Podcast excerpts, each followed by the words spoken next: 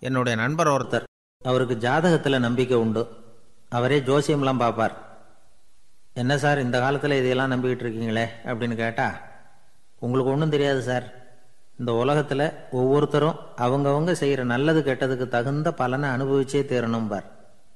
அது மட்டும் இல்லை ஒருத்தன் செத்துட்டா கூட அவன் செஞ்ச பாவ புண்ணியங்கள் கூடவே போய்கிட்டு இருக்கும் பார் அது எப்படி கூட போவோம்? அப்படின்னு குதர்க்கமாக கேட்டால் அதுக்கு அவர் ஒரு கதை சொன்னார். அது ரொம்ப சுவாரஸ்யமாக இருந்தது. அது என்ன கதைன்னா ஒரு ஊரில் ஒருத்தர் இருந்தாராம். அவர் ஜோசியம் பார்க்குறதுல ரொம்ப கெட்டிக்காரரான் ஒருத்தருடைய தலைமுடியை மட்டும் அவர்கிட்ட காட்டினா போதும். அதை மட்டும் பார்த்துட்டு அவருடைய ஜாதகத்தையே அலசி விடுவாராம் அப்பேற்பட்ட திறமை. அந்த ஆள் ஒரு சமயம் கன்னியாகுமரி கடற்கரைக்கு போயிருந்திருக்கார். அங்கே கரை ஓரமாக ஒரு மண்டை ஓடு கிடந்திருக்கு. அதை எடுத்து பார்த்துருக்கார். அந்த மண்டை ஓட்டை வச்சுக்கிட்டே அதோட ஜாதகத்தை அலசியிருக்கார். இந்த மண்டை ஓட்டுக்கு உரிய ஆசாமி வாழ்க்கையில் ரொம்ப கஷ்டப்பட்டிருக்கணும்.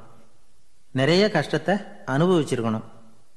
அது தாங்க முடியாம தான் கடல்ல விழுந்து தற்கொலை பண்ணிட்டு இருக்கான் அப்படிங்கிறத அவர் கணிச்சுட்டார். இருந்தாலும் இந்த மண்டை ஓடு இன்னமும் அனுபவிக்க வேண்டியது பாக்கி இருக்கு அப்படிங்கிறத அவர் உணர்ந்தாராம். அது சரி ஒருத்தன் உயிரோடு இருக்கிற வரைக்கும் நல்லது கெட்டதை அனுபவிக்க முடியும். செத்ததுக்கு அப்புறமும் பாக்கி இருக்குன்னா அதை எப்படி அனுபவிக்கிறது?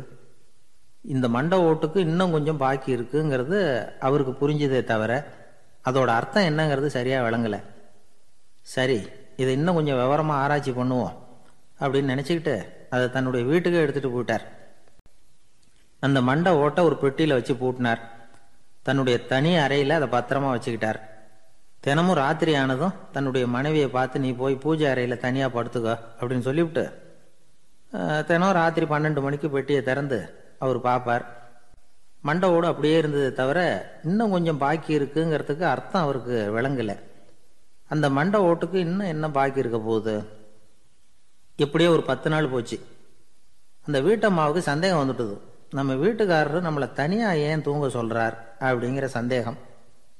உடனே பக்கத்து வீட்டு அம்மா கிட்ட விஷயத்த சொல்லியிருக்கிறாங்க. அந்த அம்மா உடனே நீ கவலைப்படாதே நான் கண்டுபிடிச்சி சொல்கிறேன் அப்படின்னு சொல்லிவிட்டாங்களாம். அன்னைக்கு ராத்திரியே ஜன்னல் வழியாக எட்டி பார்த்துருக்குறாங்க. இந்த ஆள் மண்டை ஓட்டை கையில் வச்சுக்கிட்டு அது திருப்பி திருப்பி பார்த்துக்கிட்டு இருக்கிறான். அதை பார்த்துட்டாங்க. மறுநாள் காலையில் அவரோட மனைவியை பார்த்தாங்க. ஏம்மா உன் வீட்டுக்காரருக்கு நீ முதல் மனைவியா ரெண்டாவது மனைவியா? அப்படின்னு கேட்டாங்களாம். எனக்கு தெரிஞ்ச வரைக்கும் நான் ஒருத்தி தான் அவருடைய மனைவி அப்படின்னாங்களாம் அவங்க. அப்படி இல்லை. நீ அவருக்கு ரெண்டாவது மனைவி. முதல் மனைவியின் மண்டை ஓட்டை தான் அவர் தினமும் ராத்திரியில் எடுத்து பார்த்துக்கிட்டு இருக்கிறார். அப்படின்னாங்க. அடுத்த வீட்டு அம்மா. அப்படியா விஷயம்? அப்படின்னு சொல்லிவிட்டு கணவன் வீட்டில் இல்லாத நேரமாக பார்த்து அந்த மண்டை ஓட்டை எடுத்து கொண்டாந்து ஒரு உரல்ல போட்டு உலக்கையால் குத்தி நொறுக்க ஆரம்பிச்சிட்டாங்க. வெளியில் போயிருந்த அந்த ஆள் அப்போ தான் உள்ளே நுழைஞ்சார். மண்டை ஓடு உலக்கைக்கிட்ட குத்து வாங்கிக்கிட்டு இருக்கு. அது அனுபவிக்க வேண்டியது இன்னும் கொஞ்சம் பாக்கி இருக்குங்கிறதுக்கு அர்த்தம் எனக்கு இப்போ தான் புரிஞ்சுது அப்படின்னாராம் அவர். இந்த கதையிலேருந்து நாம் இன்னொரு நீதியையும் புரிஞ்சுக்கணும். அதாவது நம்ம வீட்டை பற்றி நமக்கு புரியாததெல்லாம் அடுத்த வீட்டுக்காரங்களுக்கு நல்லா புரியும்.